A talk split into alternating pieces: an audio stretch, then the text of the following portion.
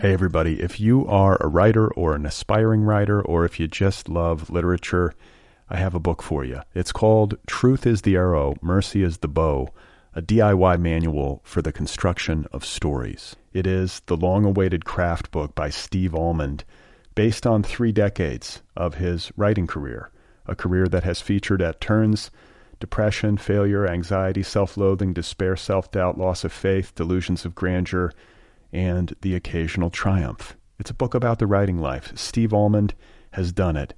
He has embraced it, the full catastrophe, and he has lived to tell about it. The Boston Globe says, quote, This isn't just a book about writing, it's a book about honesty. And Richard Russo calls it, quote, one of the best books on writing I've ever read. It's also the funniest by a country mile. Once again, it's called Truth is the Arrow, Mercy is the Bow, a DIY manual for the construction of stories by Steve Almond, available from Zando. Go get your copy right now, wherever you buy books. Hey, you guys, this episode of Other People is brought to you by the Litbreaker Ad Network. Litbreaker helps book publishers, authors, and premium brands reach an engaged audience of authors, artists, editors, agents, producers, bloggers, media professionals, and readers. Lots of readers. Litbreaker ads appear on The Rumpus, Large Hearted Boy, HTML Giant, Full Stop, The Nervous Breakdown, Ploughshares, and other high quality magazines and blogs featuring literary, arts oriented, and pop culture content and above the fold advertising. Visit litbreaker.com for more information about advertising packages. Litbreaker is also accepting new partner sites in literary, general interest, mystery, creative writing, young adult, romance, and other book genres. That's the Litbreaker Ad Network, an ad network for the literary, arts, and culture web. Be sure to visit litbreaker.com for more information. It's an ad network for smart, interesting, readerly people. Go and advertise on it. Oh my God. You are not alone. You have found other people.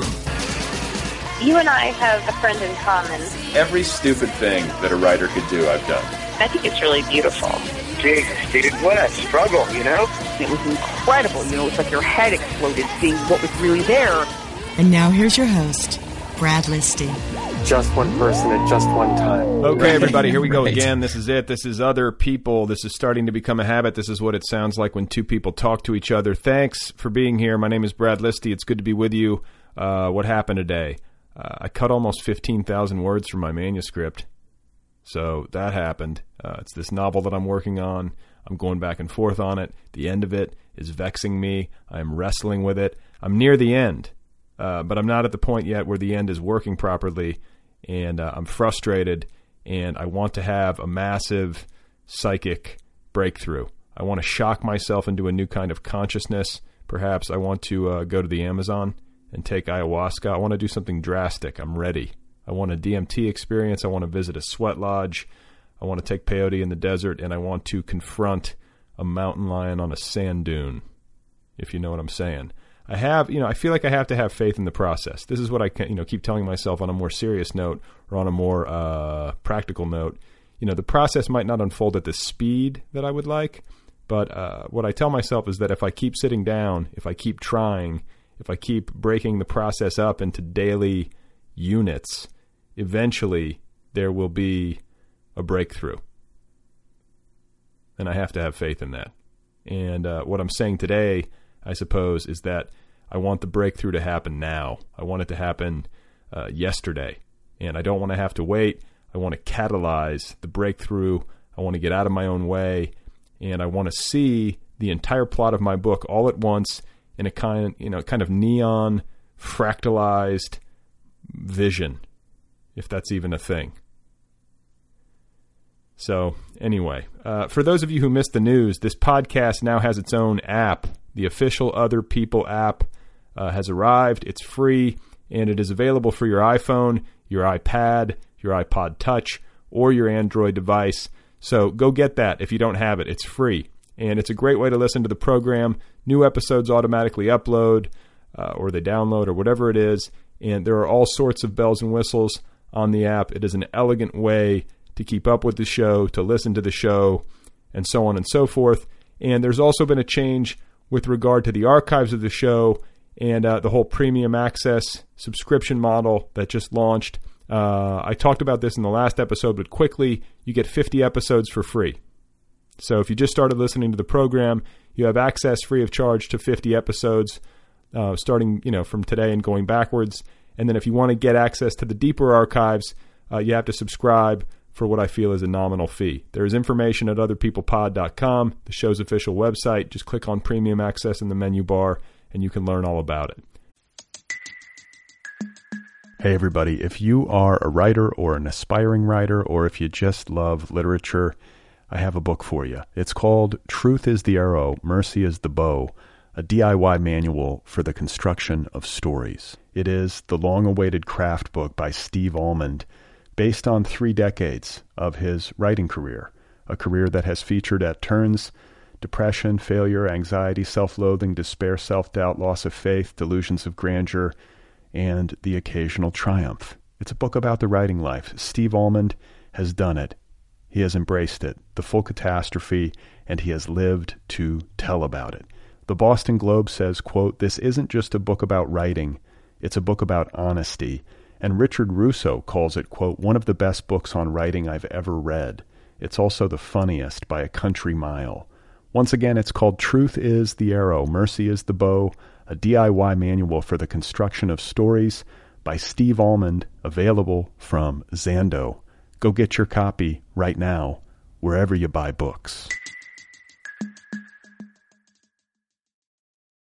My guest today is Sean Beaudoin. He is the author of several books, the most recent of which is a novel called The Infects. It is a uh, zombie novel, I guess you could call it and it is available now from Candlewick Press. So let's go right to it. Let's get to the conversation. This is me talking with Sean Beaudoin, the author of The Infects. I lived in North Carolina when I was really little, and then Connecticut mostly up through high school.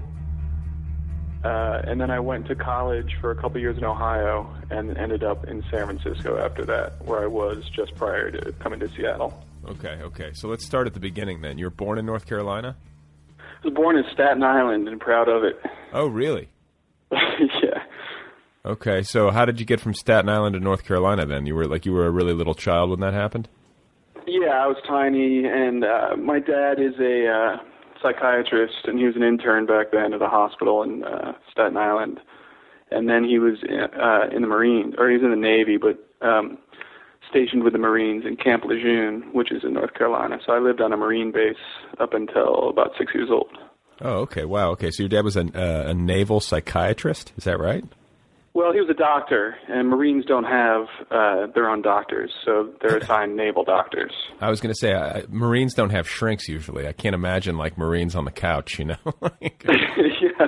Well, he wasn't a he wasn't a, a psychiatrist then. He was just a you know going just out of medical school. Okay. So wait. So wait a minute. Okay. So he gets like an. Uh, a medical degree of some some general variety that allows him to go kind of practice medicine generally, and then he specialized later. Is that right? Yeah, I'm pretty sure that's how it works.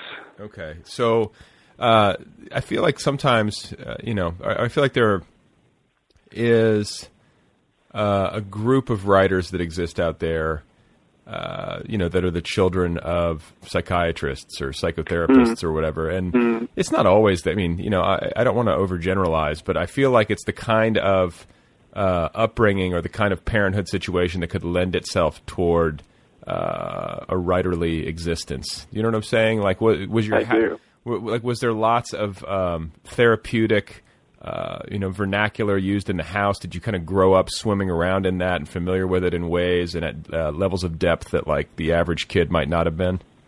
Well, I'm sure uh, all kids of psychiatrists, for instance, grew up with like physician's desk reference right there in front of them all the time. you know, this huge red book that would be uh, immediately uh, identifiable to us and probably not too many other kids. Um, but my father actually worked in the state prison system, so he's not what the cliche, uh, you know, doctor sitting on a um, a chair next to a couch listening to someone uh, babble. It was uh, a lot more meat and potatoes kind of psychiatry, I guess. Like, let's try So- to let's try to get this guy to stop killing people, or at least like to quell his homicidal impulse. Well, y- you know, uh, he did intake uh, for the state, for the prison system, and a lot of times with uh, youth. So, uh, you know, in fact, I knew some people that went through his program when I was in high school. Um, but he also did intake at there's a um, medium security prison in that town, kind of where we lived. So it wasn't you know that sort of idyllic Manhattan psychiatrist sort of thing that people usually think when I say that you know that's what he did for a living. Yeah, yeah, yeah. And and is there anything explicit about uh, what he did for you know what he does for a living that you feel like you bring with you into your work as a writer? Like, does that do you, can you trace like a straight line? I mean, obviously, parents always influence their children one way or the other. But I mean, do you look at what he did and, and what he might have taught you, or how he might have raised you, and and then look at yourself in your own life and with your own work and see some sort of through line? Um, I was definitely uh, hugely influenced by the fact that when he was uh, still an intern, when we moved to Connecticut, we lived on the grounds of a mental hospital.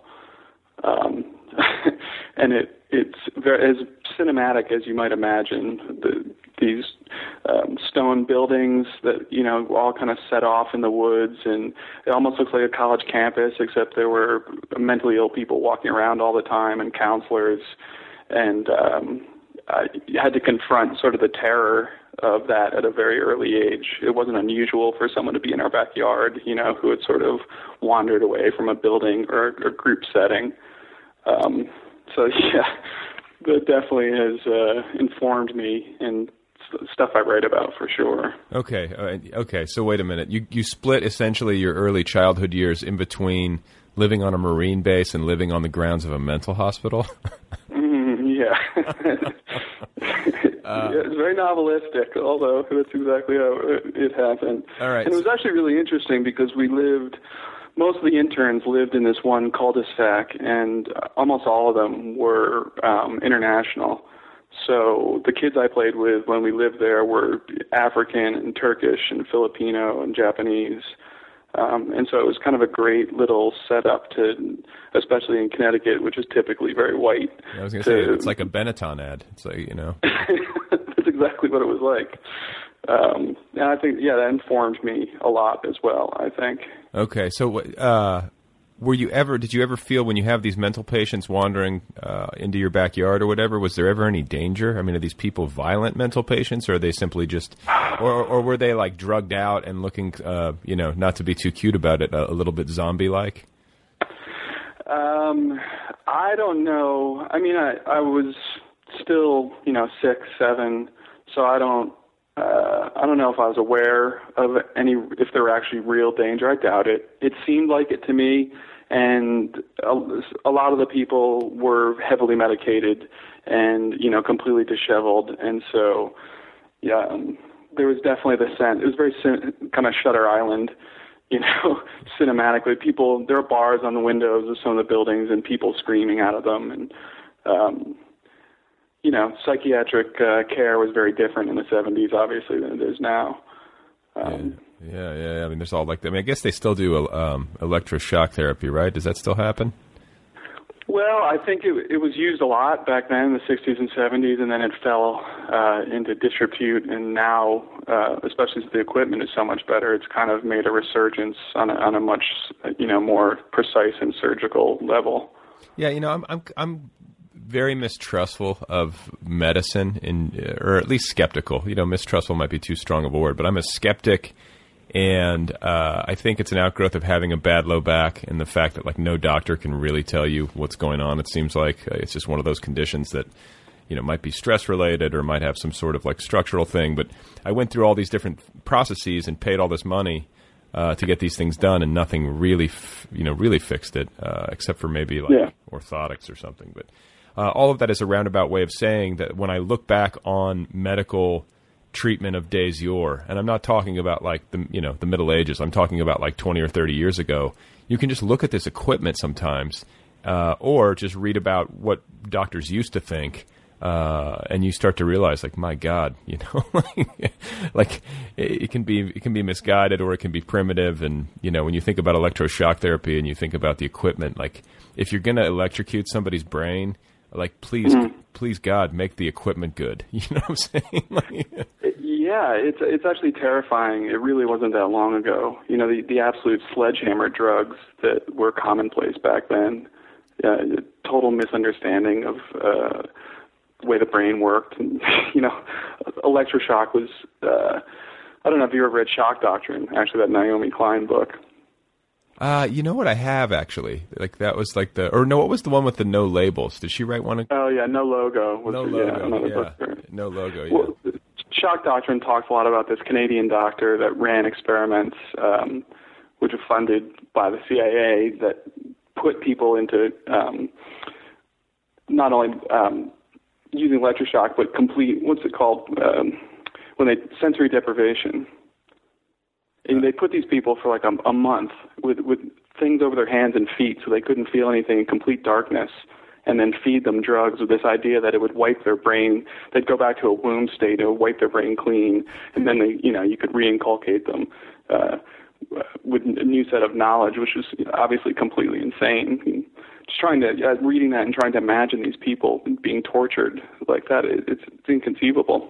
Yeah, that's a, yeah, that's in, that's extremely intense. Jesus Christ, and uh, it almost you know, it's like it's it's got a lab rat feel. You know, clearly it's it's a, not not like a therapeutic or at least uh, too much lab rat for my taste. Do you know what I'm saying? Yeah, I mean, it sounds like you know something out of the Inquisition, but it's like only four decades ago. Yeah. You know, and and people worked there and thought, well, you know, this, this makes a lot of sense, and we'll keep treating these patients like this. And they went home and they ate food and went to sleep, and you know, presumably didn't have ethical qualms about it because they continued to work there. It just seems completely insane. So, like, what, like, just to kind of draw uh, a line of distinction. You know, you, you obviously had this uh, this experience as a kid on the grounds of this mental institution, but what about uh, living on the Marine base? Do you remember, or were you too young to really form memories of, of all that?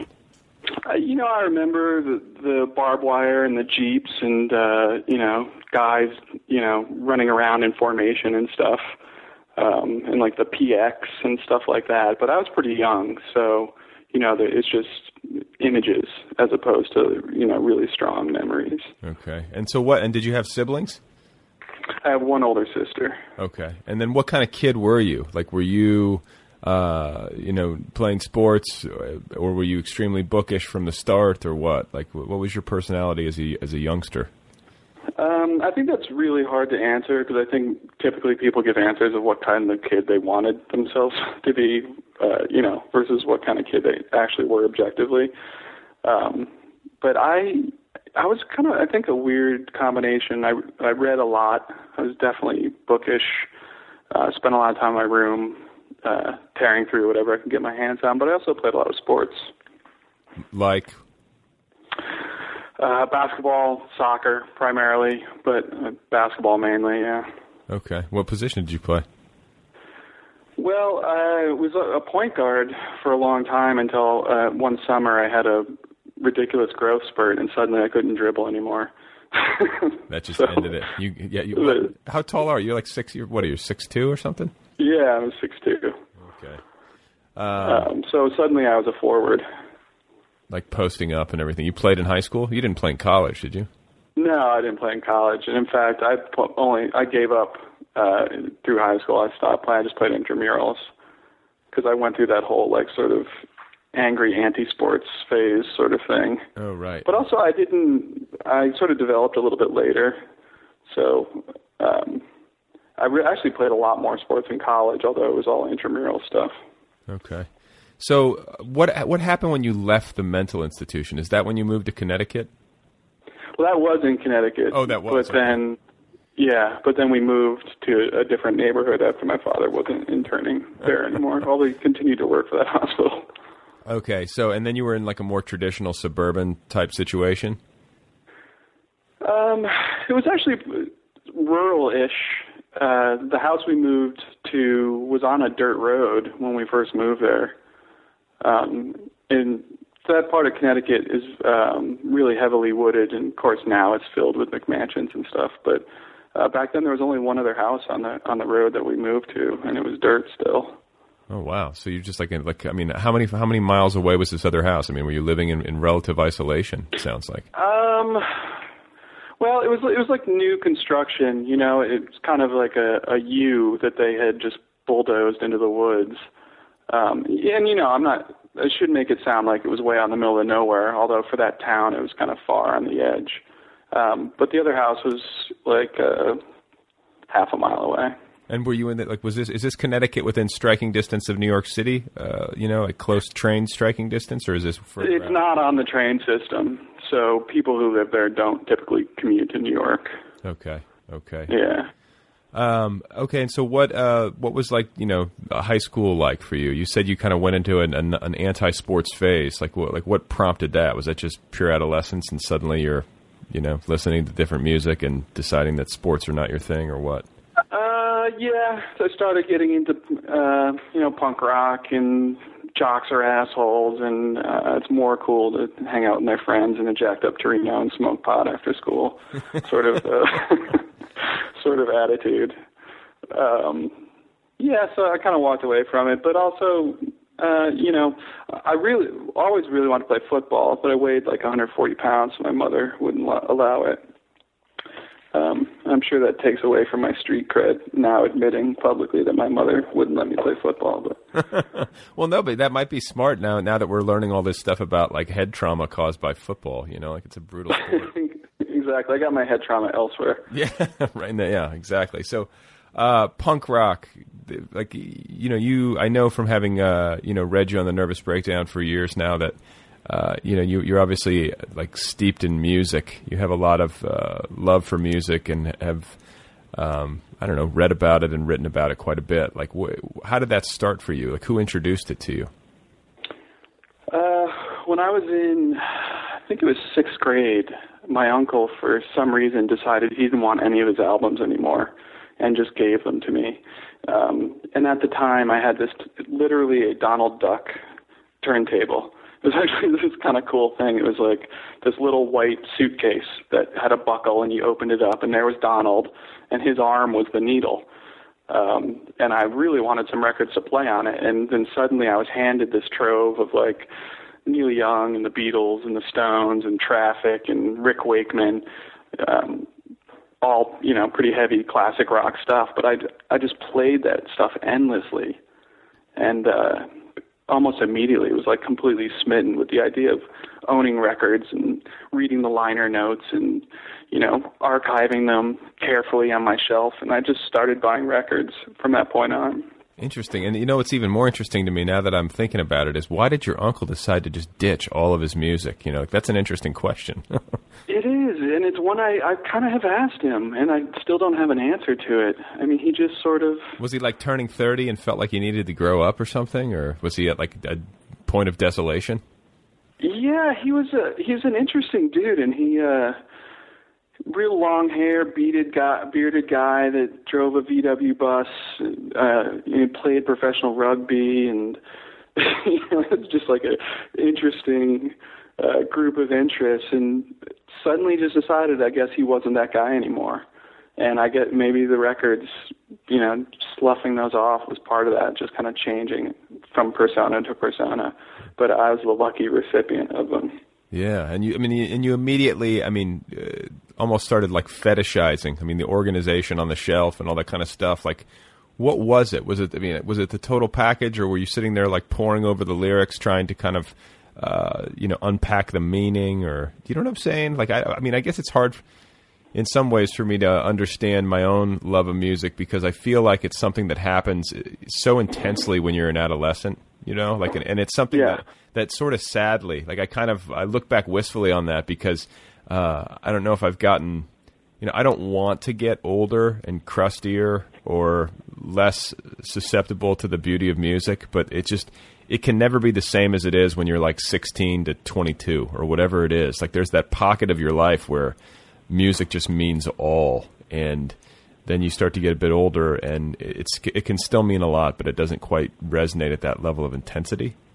It's true. I mean it, it will never be as transformative or transportive as it was especially I think I was just really lucky to receive those records at that age because, you know, in sixth grade, sp- spinning the White Album for hours on end every night for a month, you know, I know made me a little bit crazy in a way that my friends weren't crazy just because they were watching Happy Days instead, you know. right.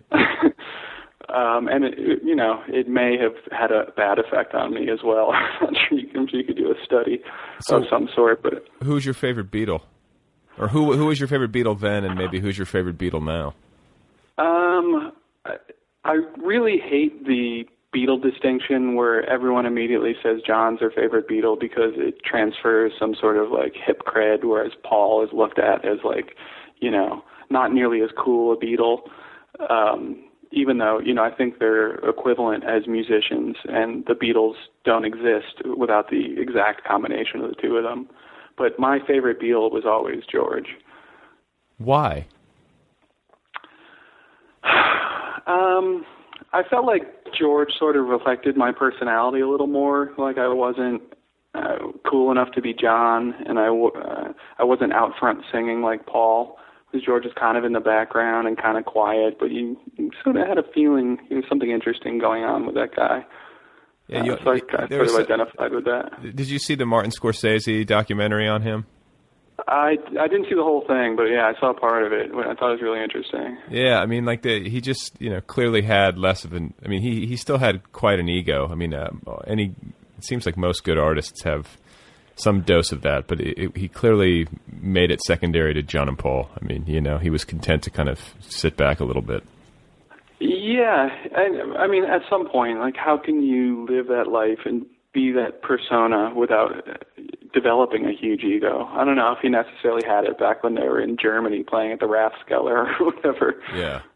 Well, but, Um, but, but- it's so crazy to think though. The Beatles were really only together for eight years, and uh, you know the force of what happened there just blows me away. Like in terms of just how far-reaching it, it it's been, and how you know uh, even if you're not necessarily like a huge like crazy Beatles fan, you know those songs. You know, like everybody knows those songs. Like it.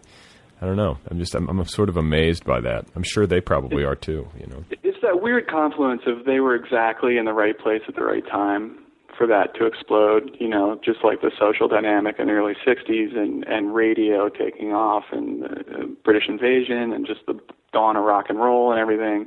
But it's also the fact that just like an incredible group of talent, you know? Well, that's what I was going to say too. I mean, it's not only the right place, the right time in terms of like where they were in the in the course of music history, but also, you know, John and Paul living within like you know spitting distance of one another. Like, what are the odds that two guys who can harmonize like that and who have that kind of monster talent just happen to be like at the same school, or I don't know if they were at the same school, but you know what I'm saying? Like at least in Yeah. neighboring schools. So it just strikes me as something that like I can't define uh, in anything other than cosmic terms after a while. And just to try to tie it back into writing, like I've asked this question uh, on this show before, uh, trying to get writers' thoughts on how careers take off, you know, and how it happens, and it, you know.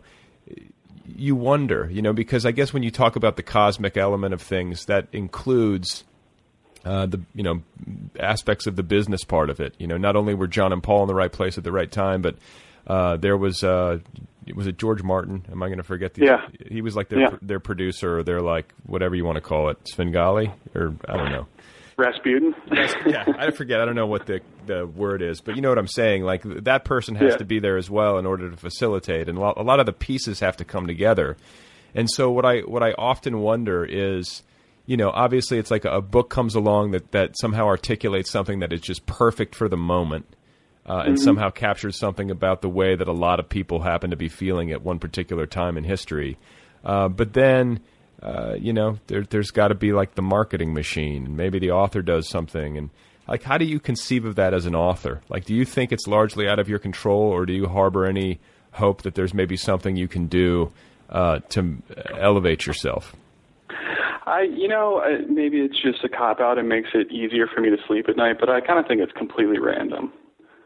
I mean, I think our our brains are set up to try to find meaning and stuff like, well, how, how it was fated that Paul and um, John went to the same school, but how many thousands of bands did they have one talented guy and four guys who couldn't play, and then they just never became a band? You know what I mean? Well, and it's also you know you have to have guys who are willing to make that level of commitment. And, yeah, you know, Well, the drummer got drummer's girlfriend got pregnant, or you know, they all started doing a lot of acid, or you know, only one guy was actually really good, and he never found the other person that pushed him the way those two did, and so their mu- his music ended up being just kind of mediocre. Yeah, I mean, I wonder. Do you think that there's any kind of like symbiotic relationship like that that happens with writers? Because you know, obviously, it's a lot more solitary of a pursuit, and you don't need other people in order to do it, and uh, or at least the you know the actual act of writing itself. But is there any? Has there ever been a writer in your life uh, that you've actually known, or maybe even not known, that you feel like performs that kind of function, where you sort of measure yourself against them, or you you compete against them somehow? Um, I, there's, there's been a lot of people at different stages in my life, I think, that have, you know, performed that function. But it's, it's interesting what you said about George Martin because he was a genius, and his recording techniques are a huge part of the Beatles sound that he doesn't really get any credit for. And you listen to Beatles demos, and then you listen to how he put strings in and, uh, you know, rearranged the songs um, and had them play different parts. It, it's completely different songs in, in ways that wouldn't have seemed like iconic and amazing as they uh, they do now, probably. Well, it's just like a, wri- Um, a writer has to have. I mean, often has to have a great editor. You know, it's very rare. Well, that's what that's what I was thinking is to make the analogy between uh, you know Gordon Lish and uh, Raymond Carver. You know, the sort of controversial how how much of a hand he had in Carver's writing, and would we know Carver now? You know, without the two of them, and the the fact that uh, you know that that relationship doesn't really exist anymore Well, in, yeah, it's in like- publishing as we know it. I was thinking of, uh, I think it's John Martin and Bukowski too. You know, because Bu- Bukowski would just sort of like hand him like a pile of like you know tobacco stained pages or whatever, and he would he would kind of clean it up. You know, so Yeah. it's probably similar, you know, to Lish and Carver, but. I don't know. It doesn't seem like you hear of authors having those kinds of like really deep and uh, like hyper involved relationships with their editors anymore. Though I'm sure it happens like in pockets, you know. But um, most of the time, and, and I, I feel like in defense of editors, and uh, you know, I think that they're they're taking on a lot more work uh, than, Yeah, they, than they used to. Like editors of Days Yore, I think I, I'd read somewhere like we're editing like 12 manuscripts a year or something like Mm-hmm. Fairly manageable. Whereas today it's like two or three times that that amount, and so you just can't. You know, they're spread too thin. It's just the idea, like the whole purpose of a publishing house and being an editor was, you know, if we make a little bit of profit, that's great, but we we want to put out stuff we really believe in. We want to put out great literature. And now, you know, the corporatization of publishing, it's we're making a profit no matter what. And so, you know, how many books are we going to put out, and which one is going to hit the wall, like Twilight or you know, the Mariah Carey of books. Um, and it's not all about, hey, I'm going to shepherd this book because I see a, a bauble within, you know, and we're going to go through a bunch of drafts together, and I'm going to send you all these notes, and we're going to stay up till midnight talking about it on the phone, and you know, drink bourbon, and I'll, you know, I'll I'll line edit pages for you and tell you why as we're doing it. I mean, maybe someone has that relationship, but not that I've ever heard. It's amazing how much mileage I've gotten out of that fantasy, though. It- you know, just like ha- having having that person. Like I would, I think any writer would love to have somebody who takes that level of heightened interest in their work. And also, you know, I should say, like even though you don't necessarily have um, that level of intensity when it comes to your editorial relationship, like any kind of editing that you do get, whether it's from a, an editor, you know, at a publishing house or at, uh, from a colleague or from a spouse or whatever it is, but whenever somebody saves you from yourself, uh, Yeah. there's just enormous gratitude there. you know, like, Absolutely. And I always feel like I'm three people shy of having been saved. you know, in anything I've, I've worked on, no matter no matter how many people I've showed it to. so yeah, and like so, let's let's talk about that, like process wise. Like you finish a manuscript. I know that I know you, and I know the way you work. Like you're pretty exacting.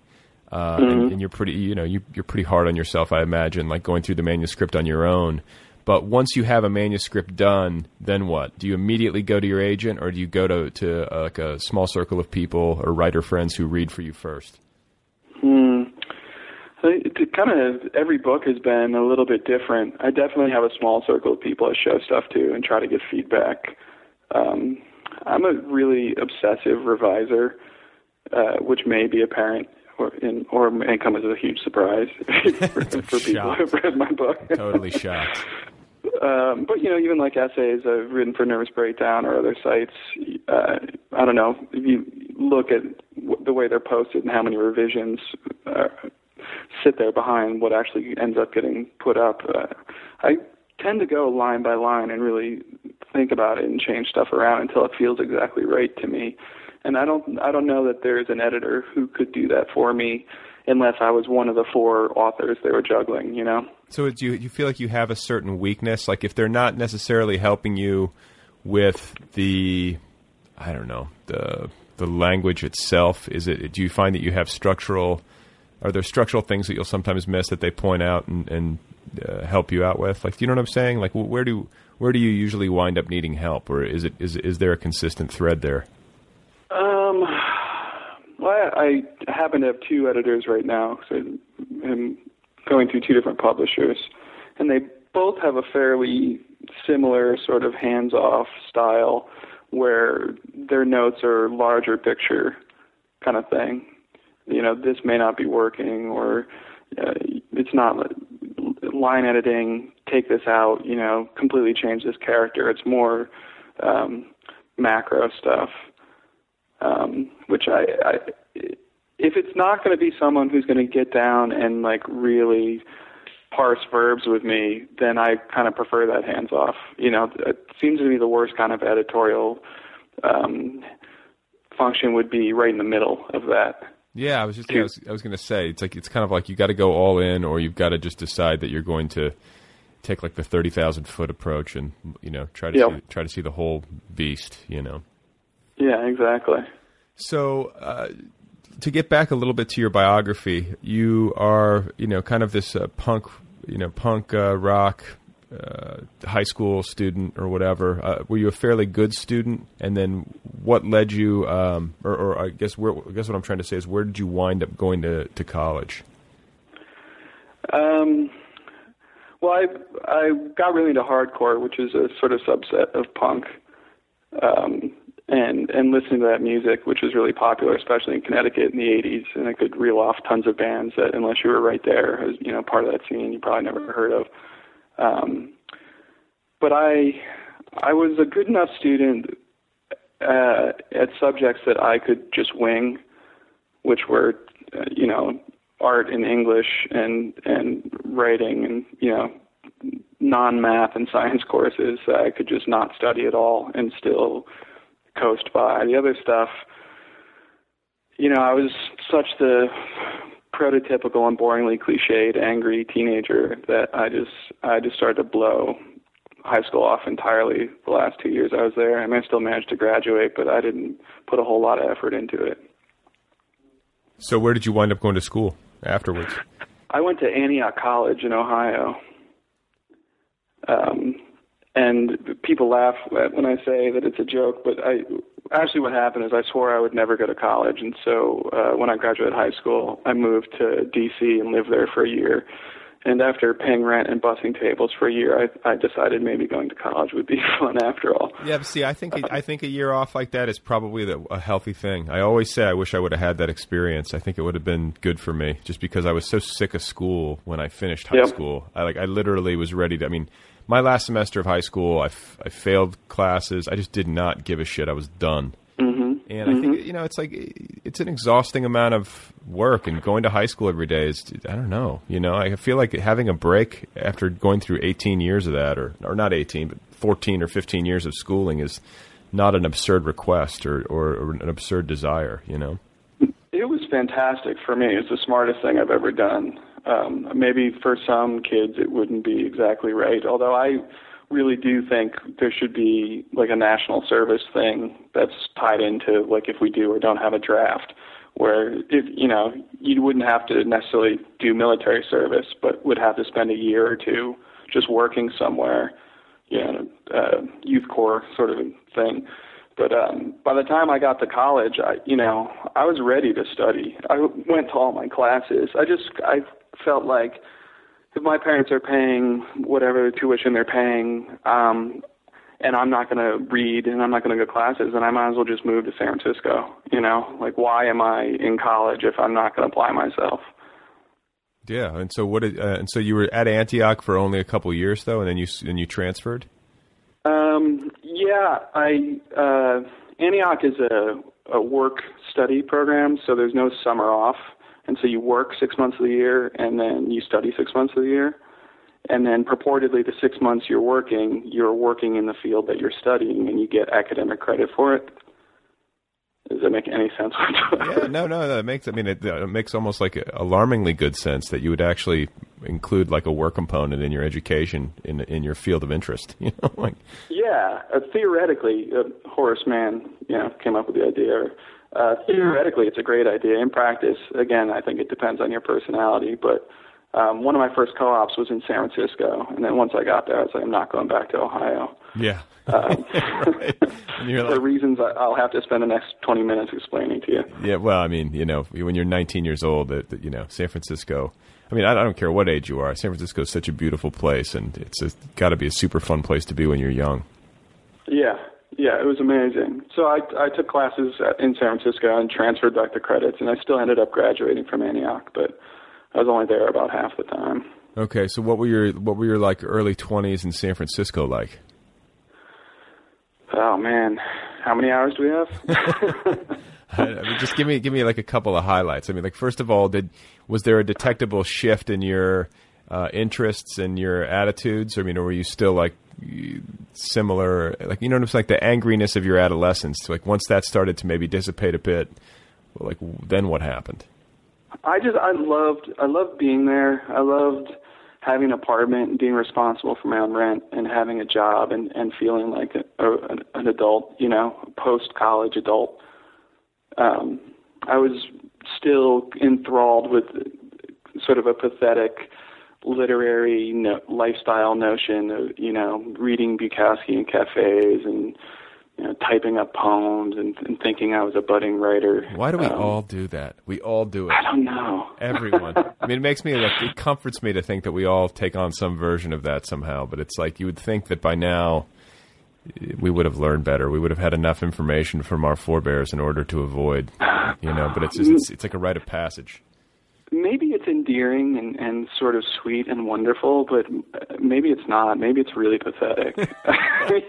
no. I know that how it, that's how it feels for me in hindsight. But I mean, you can't be too hard on yourself. And I think what it is ultimately is it's coming. You know, it's a, it's a matter of hero worship, and you're trying to kind of emulate the. You know, you're trying to emulate, I guess, your ideal version of what it would be to be a writer. I guess. You know. Yeah, because there's no manual, no one tells you, and there is actually is no real way to be a writer when you're that age because you can't write. Right. Almost nobody, you know, one in a hundred thousand people has anything worth saying when they're 23, and even fewer people can then actually put it on the page in an interesting way. So you have to go through that period where your writing just sucks. you know, and, and you're really self-righteous about it and have a really high opinion of yourself, which is completely unwarranted yeah, you have all these like grandiose ideas, and you know, I think back to my own uh, apprentice years or whatever, and reading through, uh, you know, a lot of older novels and sort of picking my heroes from several generations back rather than you know picking them uh, as much from my kind of like contemporary generations, and like one of the indicators of just how like deluded I was uh, in those early years is that. I kind of was still operating as though writing was right at the center of the culture, or that I, you know what I'm saying? Like I, I believe, yeah. I believe that like the writer as rock star still existed, and you know, like, uh, yep, and existed in mass. I mean, I guess it still happens, but it's just like at such a smaller scale than it used to be. And uh, I was, uh, I don't know, I had such a naive understanding of where the culture was relative to where I actually was and where my interests lied, you know, lay or whatever. So. I don't know if you were the same way. I mean, maybe you. Yeah, I did feel that too. Although I, I think I felt of it more saw it more as a refuge. You know, as like late Reagan, early Bush, and people who hung out in bookstores and authors seemed like you know a cabal of actually sane people, uh, non-awful people uh, that I kind of wanted to be a part of and hang out with. But I know what you mean. Like I, I was very naive about, you know, I, I thought I would just get discovered. You know, someone would be like, "Hey, that's kind of a cool poem you wrote on a napkin while you drank three cups of coffee." you know, why, don't- why don't I put out a book of yours? and it just doesn't happen like that. So, uh, what was your learning curve on the business side of things with publication? Like, how much failure did you come up against? How many, you know, how did you handle the rejection? Like, well, how did you get your comeuppance essentially, and finally get yourself to the point where you were writing things that were worth publishing? Well, I think I was really lucky that also right at that time in San Francisco, the fanzine community exploded. Um, I don't know if you know anything about zines, as they're commonly referred to. I mean, a little bit, you know, not not a ton. I was never involved in one. Um, it's just it's pre-internet still. Um, there, this community, national community, sprung up um, of people just putting out their own little publications called zines, and you know most of them were about music, but some of them were about you know movie stars and sports and drinking or you know whatever your particular interest was. Um, and it was it was actually pretty amazingly um, widespread. There were conventions that I used to go to, and there was a this thing called Factsheet Five, which was a national publication that refu- reviewed like I don't know 200 zines an issue, um, and a lot of mailing back and forth, and people getting to know each other and trading zines and stuff. Um, and so I started to put one out, and uh, I put 14 issues of that thing, thing out by the time it finally died. Um, so I had this sort of apprenticeship that I kind of just made up uh, on my own and sort of learned what it's like to, you know, write on deadline and, and I did all the distribution myself and it was really eye opening as to what actual publication might entail. Yeah. So, what did it look like? Like, what was the level of quality in terms of the actual physical object? Um, it actually got pretty good. Uh, you know, it was all Xeroxed and folded by hand and stapled by hand.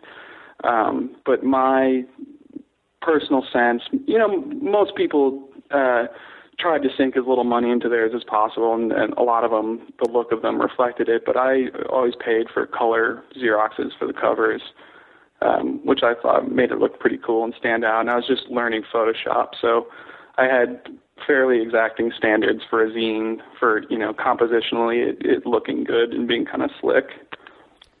And then, uh, and then you would just like what put it out for free in coffee shops, or did you did you actually try to sell it? No, no, I sold them. I, uh, there were a lot of uh, bookstores in San Francisco then that would take them on consignment, and you know, video stores, and uh, you know the place where they used to put out Maximum Rock and Roll. That magazine had like a zine sales uh, counter, um, but also I sold them, you know, through those magazines. So I sold a lot through the mail. And by the end, by like the tenth issue, um, Tower Records started distributing it at like Tower LA and Tower Chicago. So um, it was it- started to get a it- fairly wide circulation. What was it called? It's called Zapruder Head Snap. It's Pruder. Okay, okay. Exactly. Uh, yeah, I like it. And uh, do you still have copies of this thing? I assume you, you have them somewhere archived. I do. I, you know, I have the exactly as you'd imagine cardboard box that's all duct taped up with unsold copies. Um, but I, I, there's one of them that I sold out of and never made any copies. So there's one lost issue that I no longer have. Which Okay, so the, there's like when you go on to, to you know fame and glory, uh, there is going to be like this is the, the like the, the rare object, the the lost issue of the Zapruder head snap is someday going to be worth a lot. So anybody listening, if, you, if you if you are in possession of that, I, I would recommend keeping your keeping your hands on it. uh, exactly, or contacting me and you know trying to get two hundred dollars from me out of it.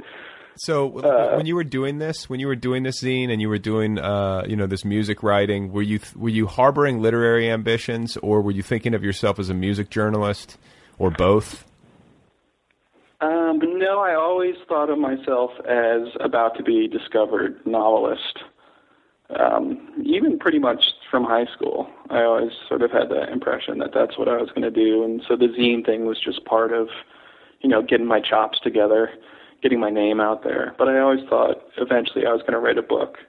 And what um, what, what were the authors? Time. What were the authors when you were a young uh, a young kid? That like what what was it that caused you to really snap into this? Like, can you point to a book or to a reading experience or a couple of reading experiences that really solidified that for you? Um, I, uh, yeah, I've been asked uh, a lot of times, you know, what were the most influential books at that age, and I always have to say the same thing. It's Basketball Diaries by Jim Carroll. And that was it. Well, I guess I mean it sort of makes sense. You were a basketball player, but you also had kind of a poetic bent, and then there was he. He Mhm. also had the punk rock thing going, so he kind of embodied a lot of what you're interested in. You know, back in those days, right? But his prose is also so accessible. You know, it's very deceptive. It's re- really difficult to write like he did. Well, um, but it's very easy, very funny, um, very stylized.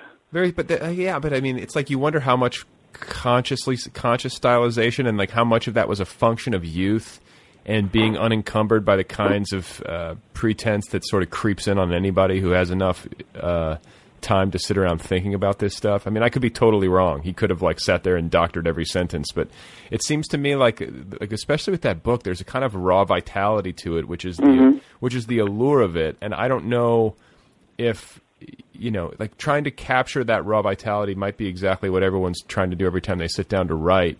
And I just don't know if maybe, uh, you know, the fact that he was so young when he wrote it was the the key, or if it was just, you know, uh, I think I read. I think it was in that Patti Smith book.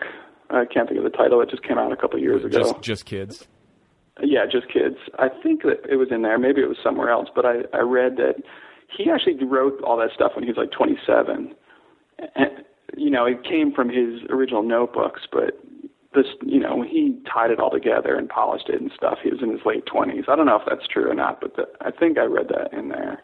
Yeah, you know, Um, I, I'd be interested to see. I mean, it wouldn't surprise me at all uh, because so often you hear about these like magical writing uh, Mhm. achievements, and it, there's always more to it. You know, it's like on the road. You know, like the it wasn't just that he sat down for you know three weeks and shot it off in one big stream of paper. Like that was something he'd been sort of composing uh, for. Well, it's a myth, you know, and it, it's a myth you can ride on, and I, I'm sure he didn't go around correcting anyone. And Jim Carroll obviously let everyone think that because it's a good story. Yeah, I just, you know, I guess the the thing that I'm driving at is that I wonder if you could look at those notebooks and then compare them to what actually wound up in the in the book itself. Um, How much was done, but just just the mere fact that he had notebooks to go by, uh, those notebooks, you know, might contain the kind of, you know, might be the source of the vitality that I'm talking about. Like, I see it. Um, I see it in writing all the time that isn't intended for publication. Like it's, and tell me if you disagree, but I feel like just the very act of sitting down with the idea that like I'm a professional writer and I'm sitting down to write a book that's going to be printed somewhere and people are going to read it, like that brings into the experience a level of self consciousness that automatically robs writing of a certain vitality. And Mhm. and some people, you know, may, and- maybe there are some writers out there that have sort of this kind of like wild, untamed, uh, not not cerebral approach that lends itself more to this kind of thing. It's like the more intuitive artist rather than like the thinker. Do you know what I'm talking about? Yeah, I, I, that's absolutely true. And uh, you know, the one thing that we don't talk about with writing a lot now is that part of the reasons that Basketball Diaries was brilliant is because he had those experiences. You know, at 17, he was playing big time city basketball, and he was a junkie, and he was living in Manhattan and being crazy, and you know, living through the blackouts and all that stuff he wrote about is experiential and really, really interesting.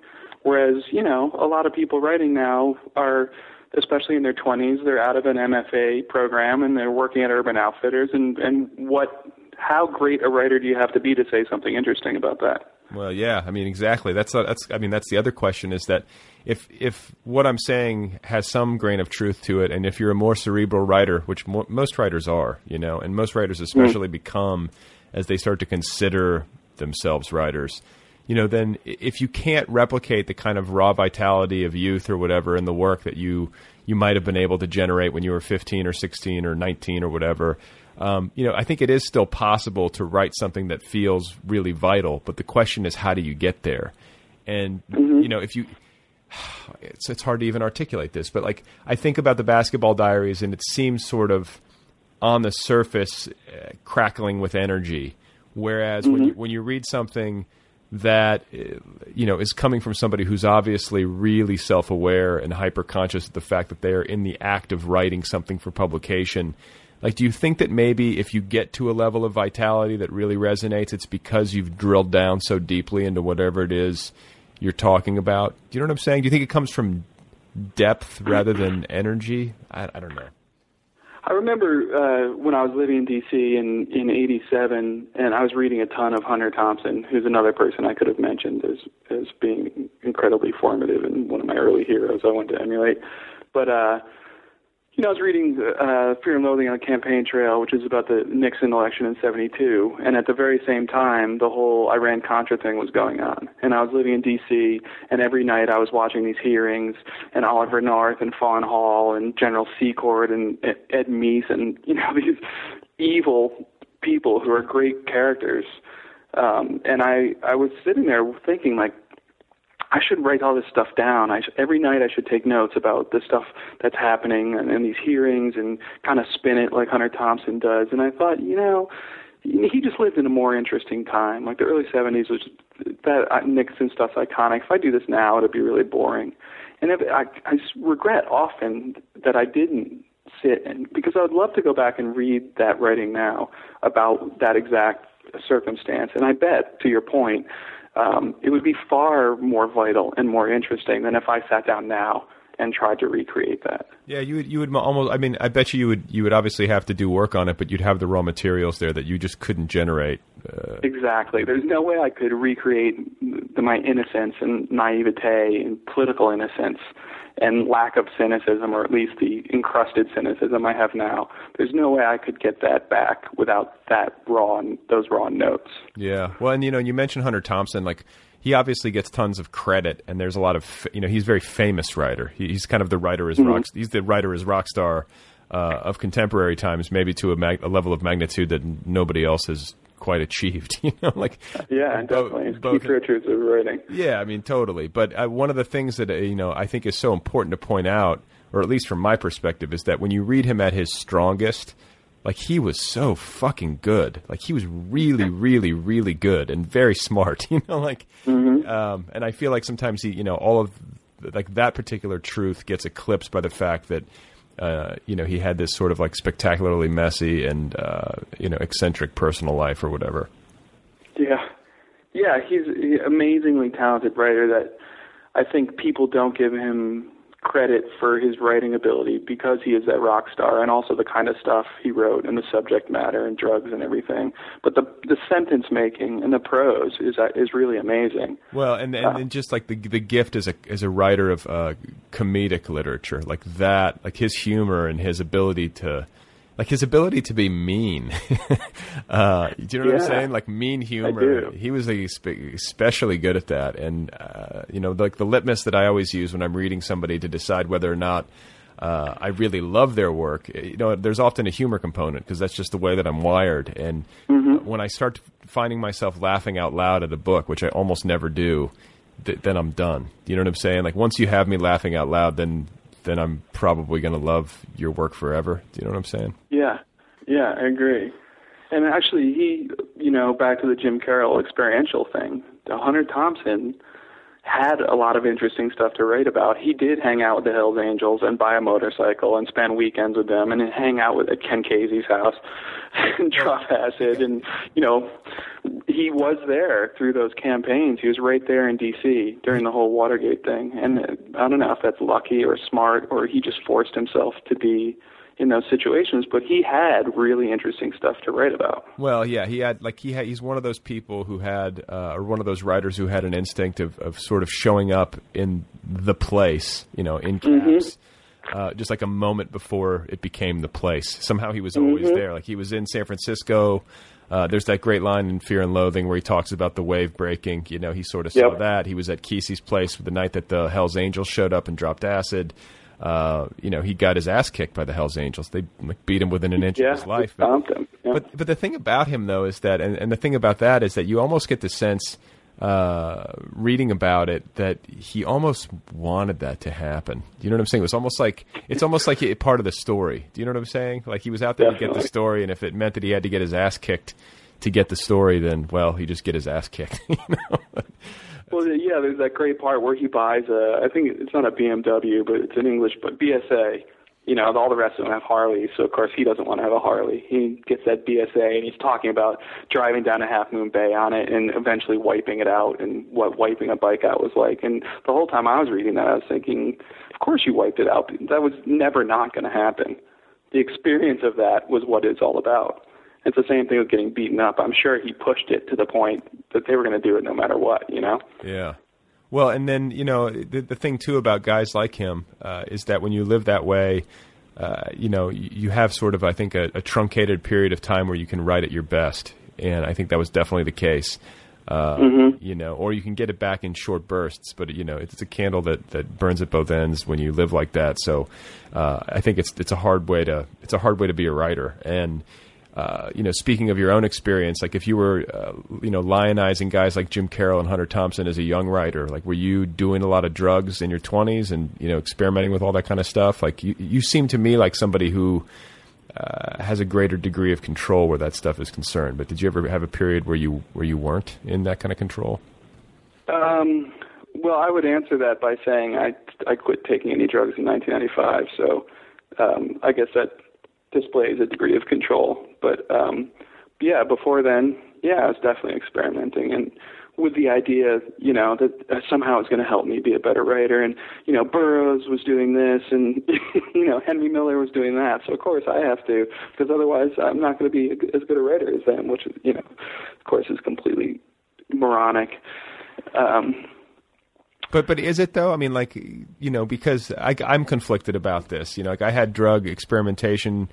Uh, I had a drug experimentation phase when I was younger that I feel like is you know pretty tame and predictable when I look back on it. Though at the time I wanted to think of it as being so much more uh, gigantic. You know, but yeah, I, I, I as much as I think that you know it's very easy to take those t- things too far, and it's very easy to uh, be harmed, you know, by by taking what's ultimately toxic. Um, you know, there's also something to be learned there, and something that informs that can inform your art, you know, your artistic work in a really significant way. So. I don't know. I always, whenever I start to think about it or talk about it, I find myself in some big gray area where I can't define it one way or the other. You know, I kind of see it all. I see it as being all of those things at once, oftentimes. Well, the big secret of writing is that you have to be that guy that turns stuff down and stays home and writes. You know, like even when I was putting out Zapruder Head Snap, people were like, "Oh man, I'm to put out a zine," or "How do you do it?" Or, "You know, I started a zine, but I could never finish it." And it's because you you have to sit your ass down in a chair and be boring and pound that stuff out. And if you're taking a lot of drugs, you're probably not going to do that. You know, so just completely pragmatically, uh, you know, I've even Bukowski, you know, admitted at the end of his life the, the way he portrayed himself drinking and how much he was actually drinking uh, weren't really exactly the same thing because he never would have written anything at all. Well, yeah. Uh, and Hunter Thompson too, you know. No, he wrote like that's the thing. Hunter Thompson wrote uh, Fear and Loathing in Las Vegas. Uh, or no, or no, I don't know if he wrote it 100% sober, but I want to say he went to Las Vegas and didn't really go completely nuts when he was there. Like the trip that he based the book on, you know, was not necessarily, uh, you know, him recollecting actual experience. Those, no, not at all. Those drug experiences that he had, you know, he had definitely taken mescaline and he had probably taken ether or whatever, but it was just wasn't on that Vegas trip. And then, um, you know, just to bring it back to uh, Kerouac and that whole myth, like I want to say that I read uh, a literary bio of him and the three weeks that he spent like pounding out the bulk of uh, on the road on that like that roll of butcher paper or whatever was like an unusually sober time for him where he was like staying yeah. with, with, some girlfriend and she was just like bringing him soup and coffee and he was just working in this kind of uh, you know uh, sober way you know yeah, we want those myths to be true, but they're not. Hunter Thompson had a contract to write the Hells Angels book and was pounding through it seriously and wrote Fear and Loathing as a relief, you know, like at night as a break from doing the Hells Angels book. And he wasn't in Vegas. You know, that wasn't exactly happened that way or recording for it. I mean, it's great that people even think that that not only is that true, but that it's even possible you know, it's a testament to how excellent a writer he is that you would consider, well, yeah, it probably happened just like that in real time. Right. Yeah. Uh, it's it's it, yeah. I guess it's easy to believe, but it, like not if you've done any amount of writing. Like it, I think the more writing you've done and the more time you've spent like kind of sitting in front of a computer trying to figure out how to put the words in the right order, you you find that less and less you know easy to believe. But he did do a ton of drugs over time, obviously. And uh, when I was living in San Francisco a few, years after that, he had a column in the Examiner once a week, and it was kind of sad. Yeah, his weekly column compared to his other writing. Well, he obviously had been affected. Yeah, no doubt, no doubt. That's what I'm saying. And like you know, his ESPN column in the later years, like it was just sort of like uh, diminished, like a se- you know severely diminished. You can't do that. He was in his 60s, you know, and and Yeah. was still doing blow. I mean, for God's sake, it's way too I much. know. It's way too much. Um, so you said you quit in 1995. Like when you say quit, was it like capital Q quit? Like you quit everything, or you just kind of faded out the drug experimental phase? Uh, I, I woke up one day and I felt so shitty that I said, uh, I'm, I'm not doing any more drugs. I'm not smoking cigarettes. I'm not drinking coffee, and I'm not drinking alcohol anymore. Um, and I did quit everything for two years, and two years later started drinking again. But none of the rest of it I ever picked up again. Wow. Yeah. I mean, like you know, a, a, a good enough hangover, I guess, can do that to you. Must have been a doozy. It wasn't even so much as a hangover. It's just I think mostly it was the cigarettes. You know, I just woke up and coughing, and you know, you just feel terrible, yeah. uh, and you just feel yellow. Yeah. And just the best and- way I can describe it. Well, and just so angry at yourself. Like it's just such a stupid feeling. Like the thing about it for me with hangovers that I can't tolerate uh, in my adult years is just that you lose a day at least. And, Right. Uh, that drives me crazy. Like that's a cost that I'm not willing to tolerate. You know, and uh, my body just can't. You know, bounce back the way that it used to, and I just have too much to do. I mean, it's just a natural function of things. So, I, I yeah, exactly. I, you know, I feel like my constitu- I'm constitutionally weaker than a lot of these people because you look at somebody who's able to produce the way that like a guy like Hunter Thompson produced, or like a lot of writers are able to produce, and like they don't take care of themselves, and they, you know what I'm saying? Like, uh, it's Yeah. sort of amazing to me, like the circle, like like Christopher Hitchens, for instance, was like just chain smoking and could be drinking, and like that guy Yeah. could crank out a book in a month. You know, it seemed like it. Well, yeah, he's famous for going out, you know, drinking all night with, the, hanging out with these people, and then everyone would stagger home, and he would go back to his apartment and and write a column. Yeah. And and not only that, he not rewrite it, you know, like write a column and then submit it, and it actually being like lucid and incredibly intelligent, Right. which is astonishing. I mean, it's a, pretty rare uh, ability. Yeah, I mean it's like it's like a, a biochemistry or something. Somebody who's running at a really high speed, and you know, I think like you have to be. You know, I think about people like that, like a guy like Hitchens or a guy like Gore Vidal, especially. Uh, any re, any any writer who really sort of like makes me step back and go, Jesus Christ, like you know, they're always doing the reading. It's you know that's that's really the thing. Um, you know, it's one thing to be able to sit down and bang out words and um, uh, you know, but if you're getting something done, you know, at that level of quality, and you're able to maintain that sort of energy and that uh, kind of live-mindedness, like the real discipline, or at least a part of the discipline that doesn't get as as much credit, is the reading. Like those guys must have constantly been reading. Like I would love to just have had like you know a week of Christopher Hitchens' life and when he was in peak form, where there was like Yeah. a closed circuit video camera just following him, or, you know, following him around. And I would have loved to have seen like how many hours of sleep is this guy getting every night, and how many hours is he sitting in a chair reading? I, I would love to know. You know. Yeah, and and those guys, part of their genius too, I think, is being steeped in the education of like Latin and Greek, and you know, reading stuff in the original German, and all the things that very few of us, if any of us, can do now. You know, ha- having that sort of educational background to fall back on. Well, yeah, I mean, it's like my, my lack of education, com- you know, comparatively speaking, and then like the how underread I felt. You know, I, tell me if you ever feel like this, but like sometimes I'll I'll sit back because I reading lit- literary biography does this to me in particular, uh, where I'm reading about these people and I'm going, Jesus Christ, like I am playing t-ball. Absolutely. you know and it's like it can be depressing almost i mean it's inspiring too and i think that's probably the healthier way to look at it that it you know gives you something to shoot for and you know causes you to want to raise your game but it can also just make you feel like you're like a chimpanzee, like flinging your poo around the room, whereas these people are like you know uh, in. Well, you read Vidal or Hitchens, and, and you'd be a fool not to have that feeling, you know. Yeah. Um, but I've you know I've been reading constantly since you know I was in third grade, uh, and I still just you go to a bookstore and just astonished of all these people I've never heard of, all this stuff I've never read. You know, especially nonfiction, you know, translations, of Indian literature and South American literature. You Yeah, know, it's just oh. mind-boggling and humbling. Yeah. Well, don't even get me started. You know, just uh, uh, and, and I guess you know it's a, it's just the it's a, it's an embarrassment of riches. That's I guess the way to look at it. Yeah, but it, to your point, I do feel like a chimp. Someone should spoon me some applesauce and just sit me in the corner. Well, but I, you know, and it's like I should, I have to like complete that thought because you feel like this, like you know, primitive, essentially.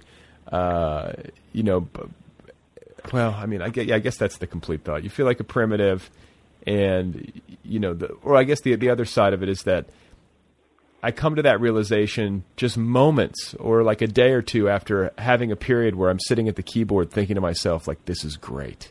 Do you know what I'm saying? Yeah. Like you go on these like flights of fancy where you get really in love with what you're working on Yep. and then you know the next day you're reading a profile of somebody who's just like a complete heavyweight and it brings you back down to earth I think it's it's crippling though if you you think about that too much. Like I used to um when I was in college I started playing saxophone and I got really into it and practiced, you know, almost every day for like 2 or 3 years.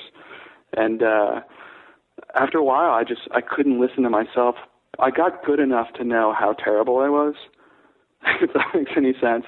And I couldn't listen to myself practice and then be listening to, you know, John Coltrane, Charlie Parker, yeah, Johnny Hodges or whatever. And I let the fact that those guys were so brilliant and amazing make me stop playing because I would never be able to play like them.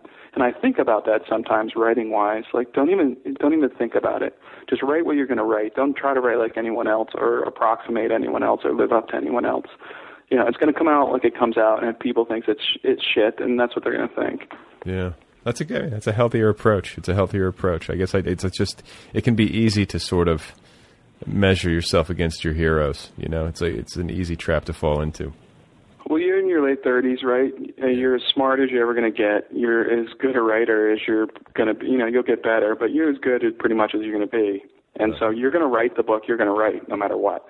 jesus christ dude thanks um, um, thanks for telling me i'm my peak you're like yeah a couple short years you'll be on the downward slide Well, you know, like uh, some writers get better as they get older, but you know, like Hunter Thompson, where he did he peak at like 35?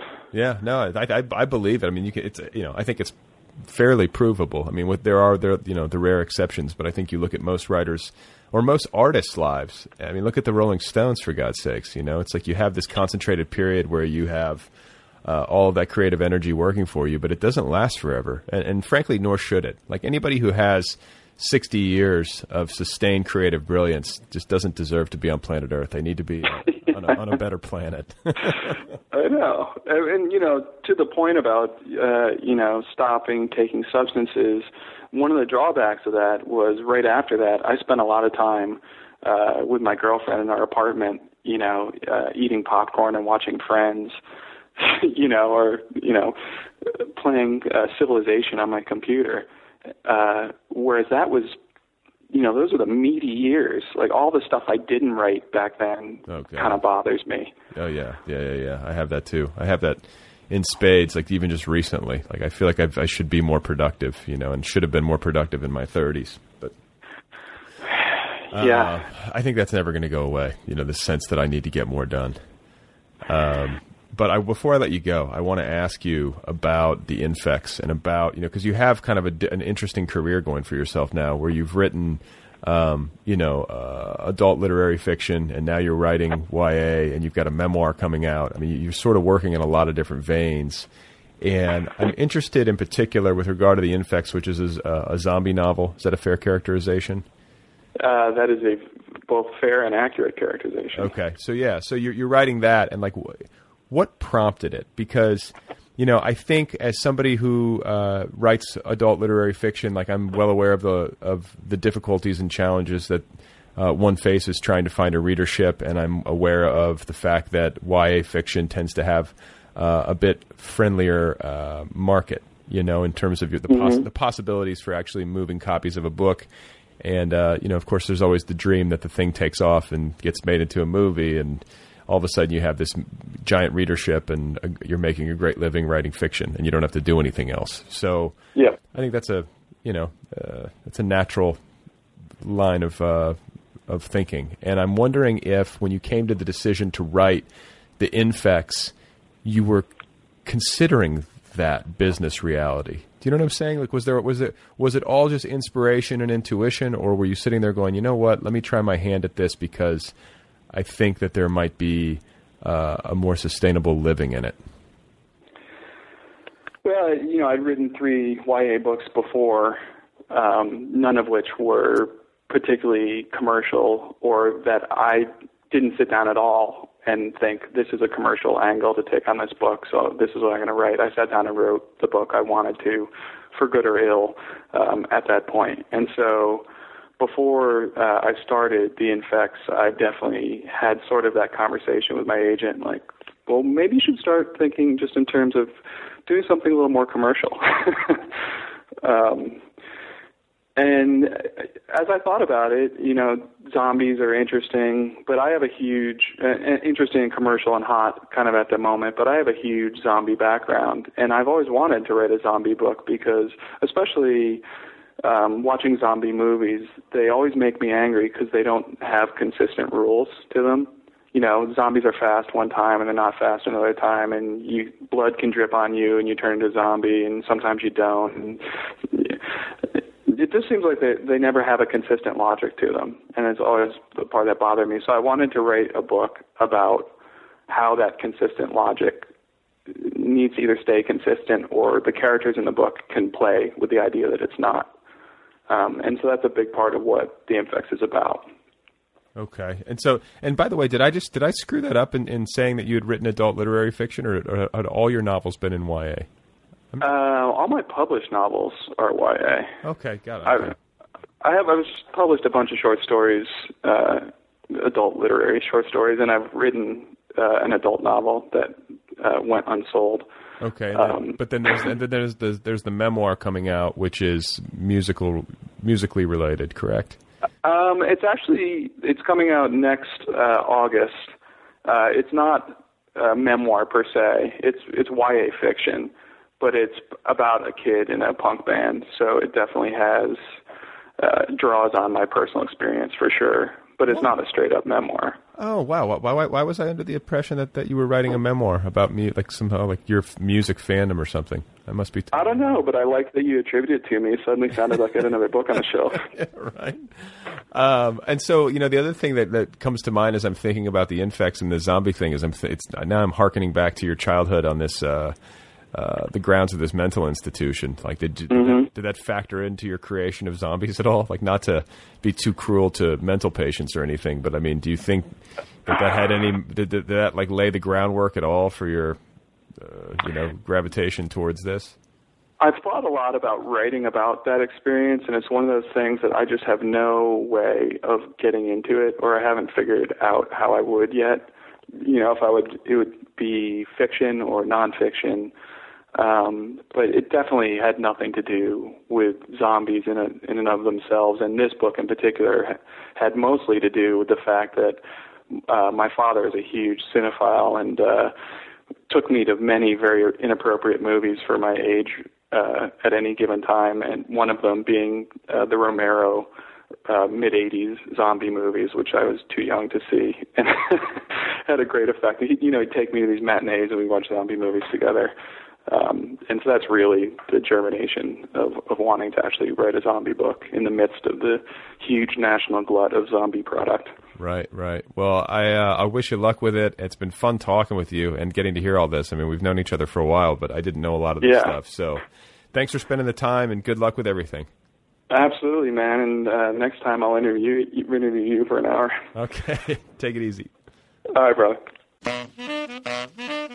All right, you guys, there you go. That is the program. That is Sean Beaudoin. That's how you say it, Bodwin. Go get his new novel. It's called The Infects. It is out there now from Candlewick, and you can find Sean online at seanbeaudoin.com. He's on Facebook, and his Twitter handle is at Sean Beaudoin.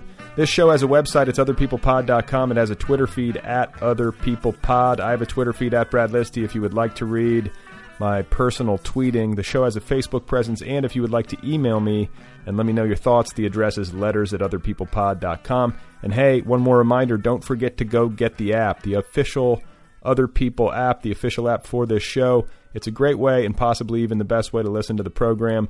New episodes are automatically downloaded, uploaded, uh, however you say it. You can mark your favorite episodes. You can do all kinds of things. And best of all, the app is free. It doesn't cost a dime. And it is available for your iPod, your iPad, your iPod Touch, or your Android device. Thanks to Kill Rock Stars for all the great music. Be sure to check out killrockstars.com. And thanks again to today's sponsor, the Litbreaker Ad Network. If you want to get the word out to the literary arts and culture web, please go visit litbreaker.com. Okay, so I'm still contemplating how I'm going to facilitate this creative breakthrough. That's still on my mind, this uh, psycho spiritual breakthrough. It is 2012. The end is nigh. The end is nigh. Is that how you say it? The end is near. Just a couple of months left until December and the Mayan apocalypse. So it seems like a good time, perhaps, to go for broke, to head off into the jungle, and to conduct a vision quest. Please remember that Galileo was born on the day that Michelangelo died, and that Albert Camus, on the one occasion he was introduced to William Faulkner, said, quote, The man did not say three words to me. End quote. Okay, that's it. I'm done. Thanks for listening. I'm going to go outside. I'm going to clear my head. I'm going to look upwards at the sky. I will be back again soon with another episode, another author, etc. And uh, yeah, that's it. It's over. Uh, the end is nigh. It's nigh. It's nigh. Do you understand me? It's nigh.